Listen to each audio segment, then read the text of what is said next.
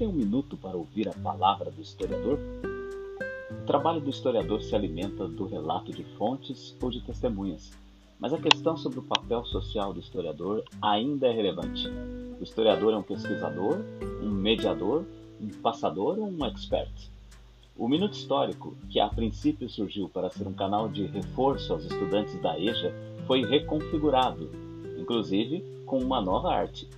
A ideia é disponibilizar fatos, curiosidades, pesquisas e outras histórias para quem quiser ouvir. E aí, tem um minuto?